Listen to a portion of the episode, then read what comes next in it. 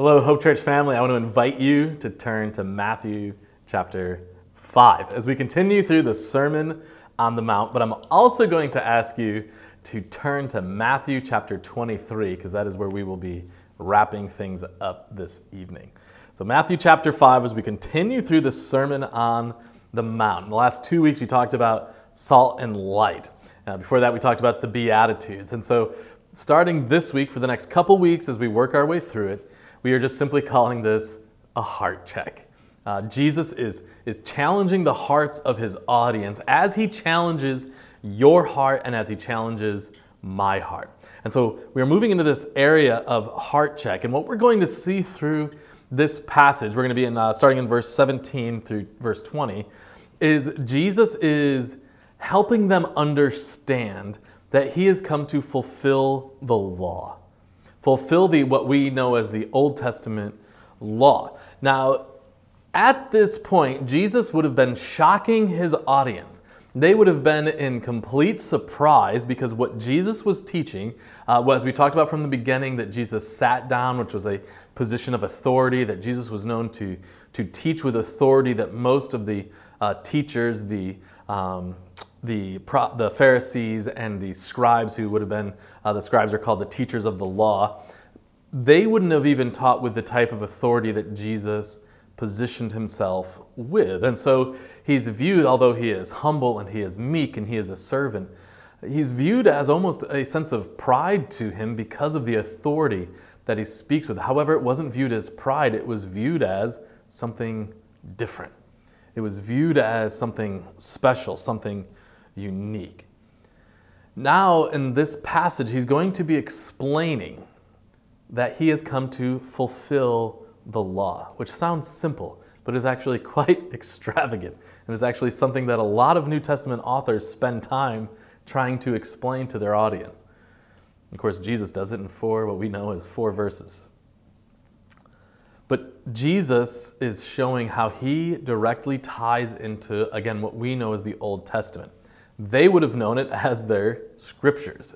Uh, we now call it the Old Testament, which isn't really fair because it's just as for today as the New Testament.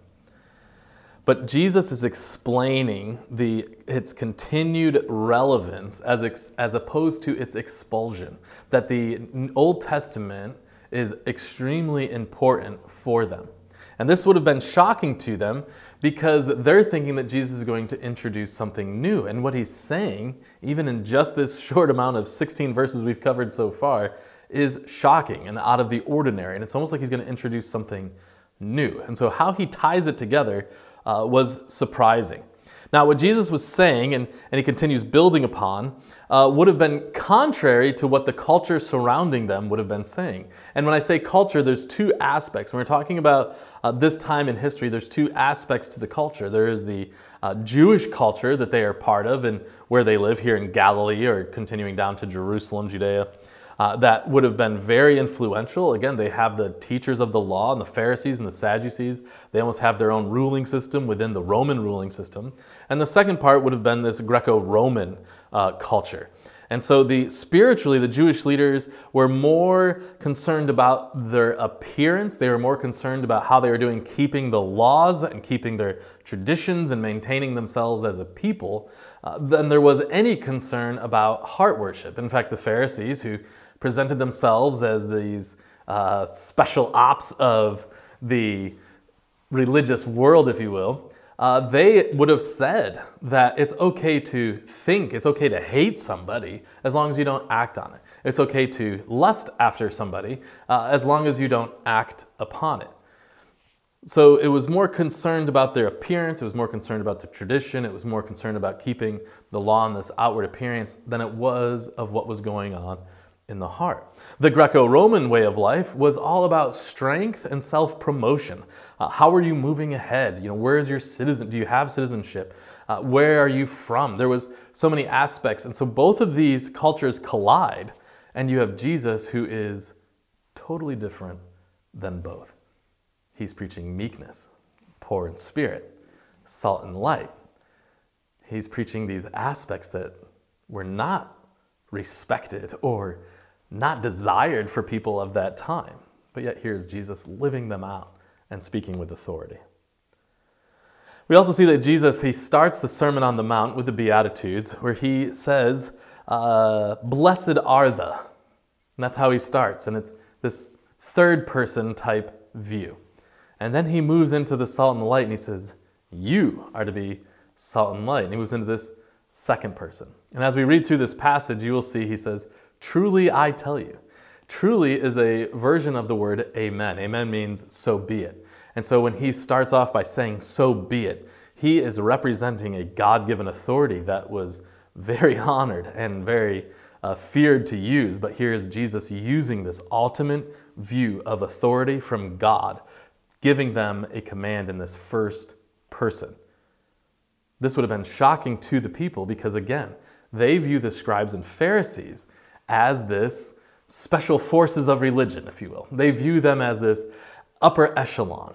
Now, as we've been going through this series, I keep saying, what Jesus is saying isn't for an upper echelon of Christian. It is not for the uh, spiritually elite. It is for everyone who calls themselves a disciple of Jesus. And so when Jesus is explaining this to them, he is really trying to get it through to their heads that this is for you. If you are a disciple of me, this is how you are expected to live. And even though he's repeating this over and over, they're hearing it, well, this is good for them. This is good for the other people. So let's jump into the passage, and hopefully, all of this setup makes sense as we read through. Starting in verse 17, Jesus says, Do not think that I have come to abolish the law or the prophets. I have not come to abolish them, but to fulfill them. For truly I tell you, until heaven and earth disappear, not the smallest letter, not the least stroke of a pen will by any means disappear from the law until everything is accomplished. Therefore, anyone who sets aside one of the least of these commands and teaches others accordingly will be called least in the kingdom of heaven. But whoever practices and teaches these commands will be called great in the kingdom of heaven. For I tell you that unless your righteousness surpasses that of the Pharisees and the teachers of the law, you will certainly not enter the kingdom of heaven. There's two words that really stand out, and that is the word abolish and the word fulfilled. And this goes back to the people thinking that Jesus is coming and he's abolishing what they have known all their lives, what their ancestors have known. And that is the law and the prophets. And Jesus is telling him, I'm not coming to abolish these, I'm coming to fulfill these. But Jesus' teaching was so radical compared to the scribes and Pharisees that people would have thought that he was proclaiming something new when he was actually just declaring what had always been true, but doing it through a clearer and more focused lens. The kind of view that only the original artist or author could have of his work. Uh, several years ago, my brother was in college and he was uh, in a theater school. And he invited us out for the seniors presentation. It wasn't my brother's senior presentation, but another one. And it was this short play, and it starts out with a uh, artist coming out in an artist gallery, and he hangs his picture. Now, as the crowd, you can't actually see what the picture is because you're looking through it. This is an empty frame. But then another man walks into this gallery and he starts to observe, and another man comes in from the enter side and they start discussing this beautiful work of art. And they're both fans of this artist. And uh, one thing leads to another, and they think they're getting along great. But all of a sudden, the one person says, Oh, I love how he did this. And the other gentleman goes, No, that's not what that means. He obviously did it for this reason. And it just escalates more and more, and they disagree on it more because they're both viewing the same picture differently. They're viewing the same art differently. And it gets to the point of the one guy, no, those are tanks and they're throwing missiles. And the other guy goes, no, those are, those are fields of wheat. And they get so angry that they leave. And the artist walks back into the gallery, looks at the picture, realizes he hung it upside down, turns it around, and then leaves again. And that's kind of how I view this. Jesus is coming in and he's giving them a clearer view of what has always been true. The entire law and prophets, the entire Old Testament was Jesus. It was pointing to Jesus. It was all about Jesus and what Jesus is helping them understand as only the author of life, as only the artist from creation can do, is helping them get a clearer picture through the lens of who he is. The law served as a purpose, almost like a, a caterpillar turning into a butterfly. We have the caterpillar that goes into this cocoon and it comes out a butterfly. And that is what this, this law and the prophets, that is what this law was. It was this caterpillar getting ready to go into a cocoon of now Jesus is here at earth and would come out a butterfly. It was the same thing, just to point one point to the other. So if you're taking notes, point number one is this Jesus fulfilled the law. We see that in verse 17 and 18. Read again with me. Do not think that I have come to abolish the law or the prophets. I have not come to abolish them, but to fulfill them. For truly I tell you, until heaven and earth disappear, not the smallest letter, not the least stroke of a pen will by any means disappear from the law until everything is accomplished. That law and prophets is very important to understand why Jesus says that. One, it wasn't called the Old Testament then, it was called the Scriptures. But the law and the prophets, Jesus uses very specifically because what the Pharisees had done, what the scribes or the teachers of the law had done, is they had added so many things to the actual law. The law wasn't good enough. And even though there was 365 negative commands in the law and 260, not good with numbers, plus of positive, they took the 365 negative, one for each day of the week, and they then added, or day of the year, and then they added to the laws as if they weren't good enough. They wrote their own laws. And we see this happen throughout. We're going to see it in Matthew when they say, uh, Jesus, you can't heal people on the Sabbath. That's against the law. Now, again, it's crazy because they're telling the person who gave the law what the law means. And Jesus then questions them back. Uh, they see the disciples pick, plucking uh, kernels of wheat off, kernels of wheat as they're walking through a field. They say, "Oh, you can't do that." Now, here's the crazy part. Some of the laws that they had actually put in there was if somebody is sick on the Sabbath, the doctor could make sure they weren't going to die, but couldn't actually do anything to really fix them until the Sabbath was over. And they had added so many laws like this. They, there was large discussions and writings in history of whether a mother could actually hold a baby on the Sabbath. Is that considered work or not? And so they've added so many other laws to the laws that Jesus is bringing them back to the spirit of the law, not the letter of the law. And again, Jesus knows why he wrote the law. And they're arguing with him because it doesn't match up with what they wanted, it doesn't match up with what they believed. So Jesus didn't come to abolish the law and the prophets. That law and the prophets would have been specifically what Moses wrote, not what man wrote. The prophets, Jesus says, I came to fulfill the prophets. The prophets were always writing about the Messiah, the one, the Christ that would come and save Israel. So when he says, I came to fulfill them, he's saying, everything that was in the law pointed to me, everything the prophets told you about pointed to me.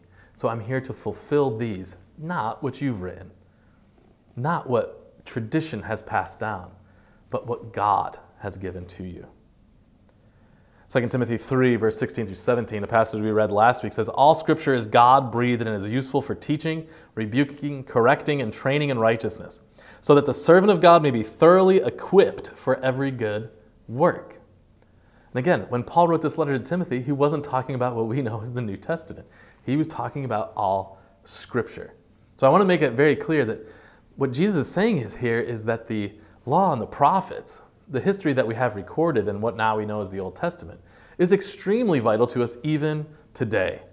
That that was never going to pass away. When he talks about the least stroke of a pen, or the smallest letter. He was very specifically talking about, maybe your version will actually say uh, one jot or tittle or iota, but they're very specific parts of the Hebrew language that he's mentioning that if just taken away, what we would know as a comma or a dot on an I, if just those little things are taken away from the law, uh, it will never happen. It won't become to fulfillment.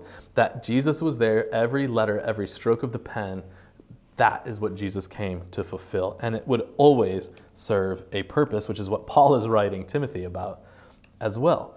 So understand that the Old Testament is so important to us today. Um, now, we cannot change Scripture to comply with the world. And unfortunately, this has always been a trend. I was in a coffee shop a couple years ago and was asked by somebody, uh, who I knew, and I was had my Bible open studying, and they said, "Oh, you use the Bible?" I was like, "Well, yeah." This friend doesn't know the Lord, and he said, "Really? I thought you guys were more of like a modern church. I thought you would have been like more with the times."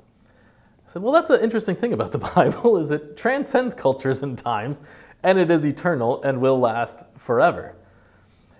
And unfortunately, that's a view that several people have made. Leading pastors have said that the Old Testament is no longer necessary, nor do they ever preach from it or, or, use it in any of their studies, which is so disheartening and sad and sin.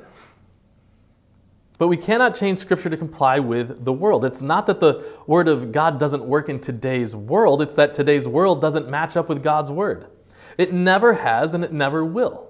The only time that the culture of the day matched up with what God wanted was before Adam and Eve sinned in the Garden of Eden. And the only time that it will ever match up again in the future is after Jesus returns and now brings his kingdom here on earth in a new heaven and new earth. Only at those two times will God's word match up with what the world wants. It's why James repeatedly tells us, or the entire New Testament tells us, you are no longer of this world. A friend with the world is an enemy of God. They are at war with each other. More than that, Jesus is the Word. Jesus isn't a theme in the Old Testament, Jesus is the Old Testament. Uh, Jesus is the New Testament.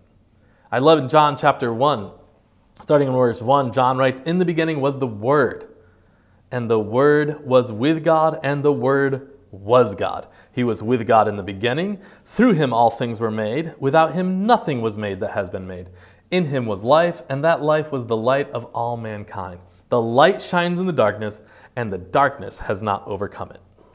So when we use the word of God, and going back to the Second Timothy passage, it says all scripture is God breathed, meaning it's an exhale of God, that all scripture is Jesus. Uh, it's not that this is a book, but this is the very copy, the, the telling of who Jesus really is. All scripture is Jesus. It is Jesus telling us about himself. And again, going back to Matthew 5:18, it says, Nothing is to be changed. Jesus didn't change anything, he fulfilled everything. Jesus didn't change anything, he fulfilled everything. Jesus is the Old Testament. To diminish the Old Testament in any way is to diminish Christ himself. To say it's not important is wrong. And I can't emphasize that enough. And I'm spending time on this because it's going to play into the rest of what we have to talk about. Now, there are really, there are, of the law of Moses and the law of the prophets, it can really be broken down into three types of law. So if you're taking notes, feel free to jot these down. There is the moral law, there was the judicial law, and there was the ceremonial law. And again, these are one of those things I would love to talk to you more in depth about at any time. Uh, but the moral law was God's foundational code. This is for how you were to live morally. And I'm going to use the Sabbath as an example of that. Uh, the Sabbath, when it was created and what the law said, and again, you're going to see an immediate contradiction of what I just said with them adding laws to the Sabbath. The Sabbath was to be for a day solely set apart for observing holiness, not abstaining from work. Jesus fulfilled and became all righteousness for us, so the observance of taking a Sabbath day is no longer required. Jesus became that holiness for us. Jesus was that holiness so that now we can be considered holy because of what Christ did. So again, it wasn't that he abolished the Sabbath, he fulfilled the Sabbath. I always find it interesting how people use the Sabbath now. It's like, well, I'm just going to take a Sabbath. You know, it was nice. I took a I just needed a day, and so I just you know binged on Netflix, and I you know I went to the beach with a bunch of friends, and it was just nice to have a Sabbath. Like okay, so that's not a Sabbath day. That's a day off. That's a day off where you enjoy the stuff that you want to enjoy. You are not observing holiness. Uh, you are not spending the day just focusing solely on who God is as it was meant in the law, but also Christ fulfilled that day. What that means now is that we can live holiness for God at all times. There isn't one special day. Uh, there is Every day of the week, every waking hour, we are to live in observance of the holiness of Christ, and we are to become holy as He is holy to represent His kingdom here on earth. So, it sounds like He's abolishing it, but really, He's presenting it in a much bigger picture. Uh, the second type of law was the judicial law. And that the judicial law was given to provide a unique identity for Israel as a nation that belonged to Jehovah, a God, the God of all things, the King of kings, the Lord of lords.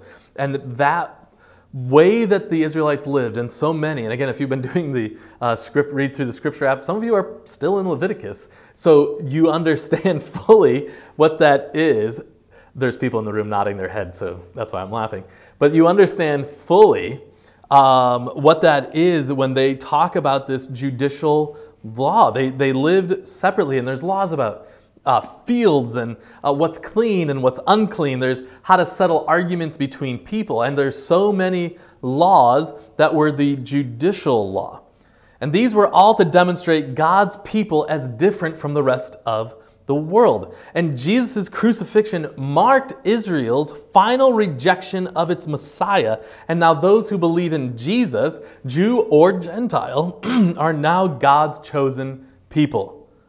We are now set apart by the blood of Christ and are to still live differently by representing Jesus in this upside down kingdom. This created massive problems for this New Testament church. In fact, so much of the New Testament comes into a fuller view when you understand and study the Old Testament. Uh, the book of Romans was written solely because of this problem, or one of the reasons it was written was this problem in Rome. The Jews were kicked out of Rome, and the church was established there without any Jewish presence. So when the Jews were allowed back into Rome, there's this church, and this created problems. So Paul, a former Pharisee and teacher of the law, is now writing the book of Romans to explain to them how they are now one. Because Jews had a very hard time understanding that Israel was no longer God's chosen people. Now, again, I believe that Israel is God's chosen people and they will be redeemed in end times, but that for this time it was opened up. And it's what so many of the prophets said would happen that Jesus, the Messiah, would offer up salvation to all people and all nations throughout Isaiah and Jeremiah and several of the other prophets. Again, Jesus fulfilling the law and the prophets. And so they're having a very difficult time coming to an understanding that a Gentile who accepts Christ as their Savior, makes Jesus the forgiver of their sins and leader of the life, is just as much of a co heir as them. So the book of Galatians the second part of Ephesians chapter 2, the entire book of Hebrews, uh, parts of 1st and 2nd Peter. There are so many parts of the New Testament that are explaining because both the Jews and the Gentiles were having this very difficult time, how two different entities who were always at strife with each other have now become one. Why? Because the judicial law was fulfilled in Christ, meaning that things who were once at battle and at odds against each other have now become one because the blood of Christ. The law was fulfilled. And the third was the ceremonial law. Jesus fulfilled the ceremonial law. Most of the ceremonies that you see told to uh, be celebrated and so many of the things around the ceremony was around sacrifice. Sacrifice was the center of worshiping God under the law. There was everything, every type of, it seems, animal except the unclean, that would always be shown as a sacrifice to God. But understand, sacrifices never actually forgave sins. It was just the outward actions of those who had faith in God and acted in obedience. Jesus became the ultimate and perfect sacrifice for us for you and for me. He fulfilled all the law's requirements of sacrifice for us, so now we no longer need to make sacrifices, but rather offer everything to Him as a living sacrifice, as we've preached at length in Romans 12, 1 and 2. We are to present our bodies as a living sacrifice. Everything we have, all of our resources, our talents, and our abilities and our gifts, they are all to be presented back to God at all times, presenting our life to Him to be used for his glory. So Jesus not only fulfills these laws, but he also fulfills the roles of prophet and priest and king that the Old Testament talks about. So, everything that we see in the Old Testament and the different people and positions, the people wanted a king, that they wanted an earthly king. Well, Jesus now has become the king of his kingdom, this upside down kingdom for you and for me. Jesus was the ultimate prophet. Jesus has become the priest, and he has given us an individual priesthood. We no longer need a priest to make the sacrifice for us, that only a priest can go into the Holy of Holies because of the Holy Spirit has been open to everyone who calls upon the name of the Lord. The law of Moses told of the worship that was due him. The prophets told of who Jesus would be and what he would bring. And when Jesus lived, died, and rose again, these laws and prophecies were met. Not abolished, but satisfied. John MacArthur says the law only pointed to righteousness, but Christ gave us righteousness, his own righteousness. So, point number two Jesus provides the righteousness that he requires. Jesus provides the righteousness he requires. Look at verses 19 and 20. Again, verse 19 starts off with, Therefore, therefore, because I have come to fulfill the law, not abolish it, anyone who sets aside one of the least of these commands and teaches others accordingly will be called least in the kingdom of heaven. But whoever practices and teaches these commands will be called great in the kingdom of heaven. For I tell you that unless your righteousness surpasses that of the Pharisees and the teachers of the law, you will certainly not enter the kingdom of heaven. And the crowd gasped. What do you mean surpass the righteousness of the law or the uh, lawgivers or the scribes and the Pharisees? Understand the religious leaders held themselves to a higher standard than what was originally asked for by the law, as I've explained. This created a hierarchy that God never intended and created serious problems in the people that claimed to represent God. The Jews had a saying that if only two people are allowed to enter heaven, one will be a Pharisee and one will be a scribe.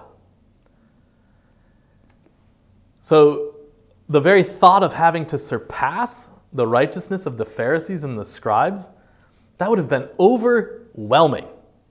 That would have been confusing. How do I, a regular Joe, or a regular Yeshua, how do I, that's a Hebrew for Joshua, how do I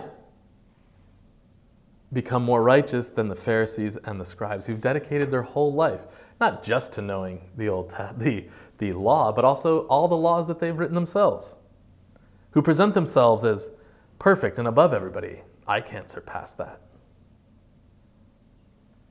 You see, Jesus wants your heart and mind, not outward actions and a proper appearance. Jesus wants your heart and mind, not outward actions and a proper appearance. You see, the Pharisees and the scribes, they thought they represented everything right, and Jesus explains that that was the problem. Jesus' disciples are called to a different kind and, and quality of righteousness, not an increased quantity of righteousness. Righteousness belongs in the realm of grace. Jesus' proclamation of good news is that the kingdom of heaven is now available to those who respond to him. God's saving activity has arrived on the earthly scene to deliver his people, and this will produce a radical change in their lives. The radical change starts in the heart and mind and works its way out when we go back to Romans 12, 1 and 2, and we talk about this transformation, not not becoming what the outside wants, but rather allowing God and the Holy Spirit to work in our own hearts and lives, and the transformation starts inside and works its way out. This, this legalism, this tradition, this appearance of being worried about your appearance are detrimental and do not lead to righteousness. They lead to death. An author wrote, The law was never intended to be a means of salvation. The law provides no grace, mercy, or forgiveness. It has no power to enable the sinner to be righteousness. Its purpose was to reveal God's holy, pure standard and drive exposed sinners to the Savior. But to those who rely on it for salvation, The law has a ministry of death. 2 Corinthians 3 7. So Jesus is standing in stark contrast of the Pharisees and of the scribes. And I want to jump ahead to what would eventually, this conversation that happens with these Pharisees and scribes. That's why I had you put your finger in Matthew 23, starting in verse 13. I want you to see this is Jesus, and we'll get to this maybe in five or eight years when we get to Matthew chapter 23. But this is a view of how Jesus views the Pharisees. Again, they viewed themselves very well. But this is how Jesus views them. He says, Woe to you, teachers of the law and Pharisees, you hypocrites! You shut the door of the kingdom of heaven in people's faces. You yourselves do not enter, nor will you let those who nor will you let those enter who are trying to. Woe to you, teachers of the law and Pharisees, you hypocrites! You travel over land and sea to win a single convert, and when you have succeeded, you make them twice as much a child of hell as you are. Woe to you, blind guides! You say, if anyone swears by the temple, it means nothing, but anyone who swears by the gold of the temple is bound by that oath. You blind fools! Which is greater, the gold or the temple that makes the gold sacred? You also say, If anyone swears by the altar, it means nothing. But anyone who swears by the gift on the altar is bound by that oath. You blind men, which is greater, the gift or the altar that makes the gift sacred? Therefore, anyone who swears by the altar swears by it and everything on it. And anyone who swears by the temple swears by it and the one who dwells in it. And anyone who swears by heaven swears by God's throne and by the one who sits on it. Woe to you, teachers of the law and Pharisees, you hypocrites! You give a tenth of your spices, mint, dill, and cumin, but you have neglected the, most, the more important matters of the law justice, mercy, and faithfulness. You should have practiced the latter without neglecting the former. You blind guides, you strain out a gnat but swallow a camel. Woe to you, teachers of the law and Pharisees, you hypocrites! You clean the outside of the cup and dish, but inside they are full of greed and self indulgence. Blind Pharisee, first clean the inside of the cup and dish, and then the outside also will be clean. Woe to you, teachers of the law and Pharisees, you hypocrites! You are like whitewashed tombs, which look beautiful on the outside, but on the inside are full of bones of the dead and everything unclean. In the same way, on the outside you appear to people as righteous, but on the inside you are full of hypocrisy and wickedness. Woe to you, teachers of the law and Pharisees, you hypocrites! You build tombs for the prophets and decorate the graves of the righteous. And you say, If we had lived in the days of our ancestors, we would not have taken part with them in shedding the blood of the prophets. So you testify against yourselves that you are the descendants of those who murdered the prophets. Go ahead then and complete what your ancestors started. You snakes, you brood of vipers, how will you escape being condemned to hell? Therefore, I am sending you prophets and sages and teachers. Some of them you will kill and crucify. Others you will flog in your synagogues and pursue from town to town. And so upon you will come all the righteous blood that has been shed on earth, from the blood of righteous Abel to the blood of Zechariah, son of Berechiah, whom you murdered between the temple and the altar. Truly I tell you, all this will come on this generation. Jerusalem, Jerusalem, you who kill the prophets and stone those sent to you, how often I have longed to gather your children together as a hen gathers her chicks under her wings, and you were not willing. Look, your house is left to you desolate. For I tell you, you will not see me again until you say, Blessed is he who comes in the name of the Lord. This passage is attacking the very heart of the Pharisees and the scribes. Everything that they have put their faith in, their good works, Jesus is saying is not only not good enough, but you are leading others astray as well. So much of this passage Jesus is saying just before, I think it's the last trip he takes to Jerusalem before he enters. And they're saying, Blessed is he that comes in the name of the Lord. And then a week later, he is crucified. But this prophecy that he makes here Jerusalem, you have rejected me. How I wanted to gather you together like a mother hen collecting its chicks, but you have rejected me. And he makes the prophecy. Now, again, they think that Jerusalem will stand forever. But in AD 70, the general Titus of the Romans completely destroys the temple, completely destroys Jerusalem. And the temple has to this day never been rebuilt. There's never been another uh, sacrifice made on that altar. Why? Jesus fulfilled the law and the prophets. Jesus was exactly who he said he was. Now, if you're watching this, more than likely you say, Yeah, I agree. I don't understand the problem here. But we tend to do the exact same thing. We tend to put a picture on Jesus that he actually isn't. We tend to picture the Messiah as how we want the Messiah to be, not in what he commanded us to be. We tend to add extra things to what we are told to do. We, we make our own rules and regulations, and we have our own standard of conduct. And although it might never even be written down, we hold to it, and we expect other people to as well.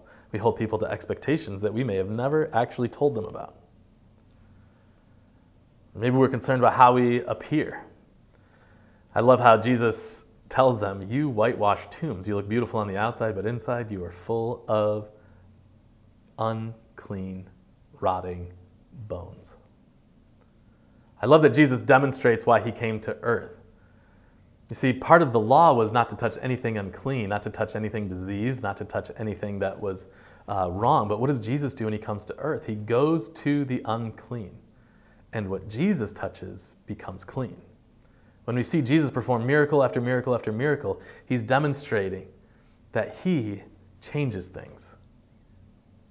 That he, what some people call unclean, Jesus has made clean. Maybe you're watching this and you're thinking, I am that tomb. Well, Jesus has the ability, because of his power, to take what is unclean, those rotting bones, and make clean, and make a new person, and make a new creation if you call on Him. Which brings us to the third part, the application. So if you're taking notes, what it means for us that Jesus fulfilled the law. Here's the thought that hit me this week. We were given freedom from the law to do more for Christ. But we tend to use this freedom to do less. Jesus came and he fulfilled the law, so we are no longer held to these um, ceremonial sacrifices and these judicial laws, but now we are free to go throughout the entire world. And I love Paul's example. He uses his Roman citizenship to go, he uses his Roman citizenship to proclaim the gospel. He uses the freedom that he has. Now remember, Paul was a Pharisee. Paul knew the law and lived to the the law and all the additional laws. This was Paul. And Paul tried to prove his, his zealousness by going and persecuting and killing and imprisoning Christians because it was a threat to what he had dedicated his whole life to. And now Saul becomes Paul. And now Paul is using that freedom. He understands something that we have lost now 2,000 plus years later, living in a different culture, a different time, that now we don't understand what that means. We don't understand what the freedom of law means. It's a freedom to do more for Christ. But unfortunately, we so often use that freedom to do less. We use that freedom to withdraw. We use the freedom to find excuses not to worship Christ with our all. Peter Verhoff said, The law is in every respect a pointer to and a prophecy of the new order of life, which only Christ can inaugurate. The law declares only one day out of seven to be holy unto the Lord. The Spirit sanctifies all seven of them. The law sets apart one tribe out of the twelve to be priests.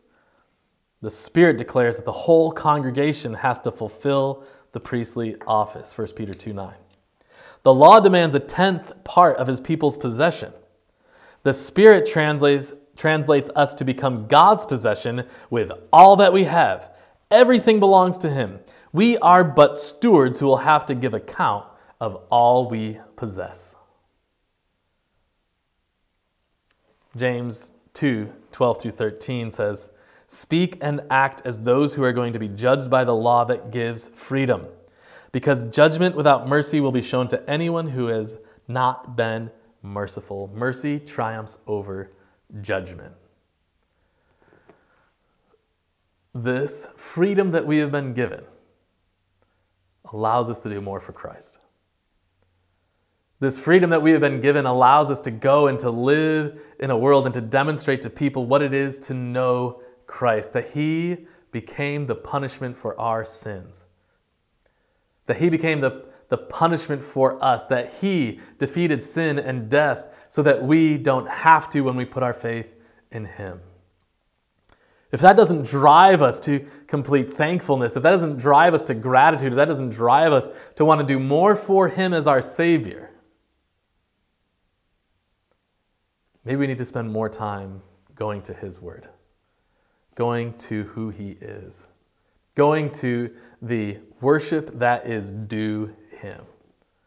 So Romans 12, 1 and 2 says the common sense response is to give everything to Him and to be that living sacrifice for him.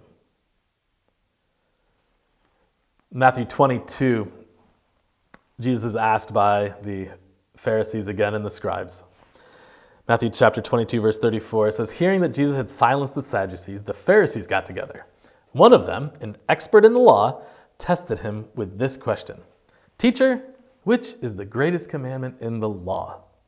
Jesus replied, Love the Lord your God with all your heart and with all your soul and with all your mind. This is the first and greatest commandment, and the second is like it love your neighbor as yourself. All the law and the prophets hang on these two commandments.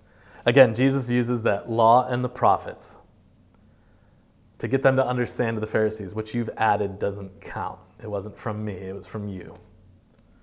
But all the law and the prophets can be summarized in these two commands love the Lord your God with all your heart, soul, and mind, and love your neighbor as yourself.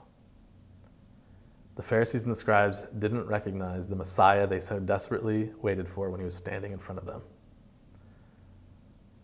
And to love other people was beyond them.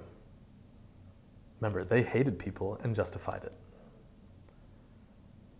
When we love God, we love others, and when we love others, we love God. They go hand in hand, but we can't properly love others until we properly love God with all of our heart, soul, and mind. Not until we realize all that God has done for us can we begin to comprehend, and we will fall in worship. We will fall in service of God. I'm so thankful that Jesus fulfilled the law and the prophets, that Jesus has become our righteousness. Our prayer is that you, if you have never made that decision to follow Him, that you understand if you're trying to work at being good enough to go to heaven, you never will. If you're trying to just look better than everybody else around you, thinking that will serve its purpose, it won't. God told us that God looks in the heart of a person, not on the outward appearance. So that's why we ask you, if you've never made that decision to follow Christ, that you would call out to Him, ask you to forgive your sins, that you would turn your heart and your mind over to Him, knowing that when He comes in and He gives you the Holy Spirit to work in your life and to start to transform you into His image, the outward automatically changes. But what about you, believer? What about you, disciple of Christ? Where are you? What parts of your life are you still holding back from? What parts of your life are you using that freedom to stay away from having to follow Christ with your all, with your everything? Are you being a living sacrifice for Him? He became the ultimate sacrifice for you so that we could worship Him under this freedom. Let's pray. Lord, I thank you so much for the opportunity we have to come to your word, to celebrate you, to worship you. Lord, that you gave us your word so that we can properly understand the worship that is due you but also understand how grateful we can be for all that you have done, are doing, and promise you will continue to do in our lives. That you didn't leave us by ourselves, but you gave us your word and your spirit so that we can know you, that we can have that personal relationship with you, so that we can know forgiveness, that we can know joy, that we can know freedom, that we can know a perfect love. Lord, I pray that you continue to work in our hearts and our minds, that we would seek to glorify you in all that we do. And I pray these things in Jesus' name.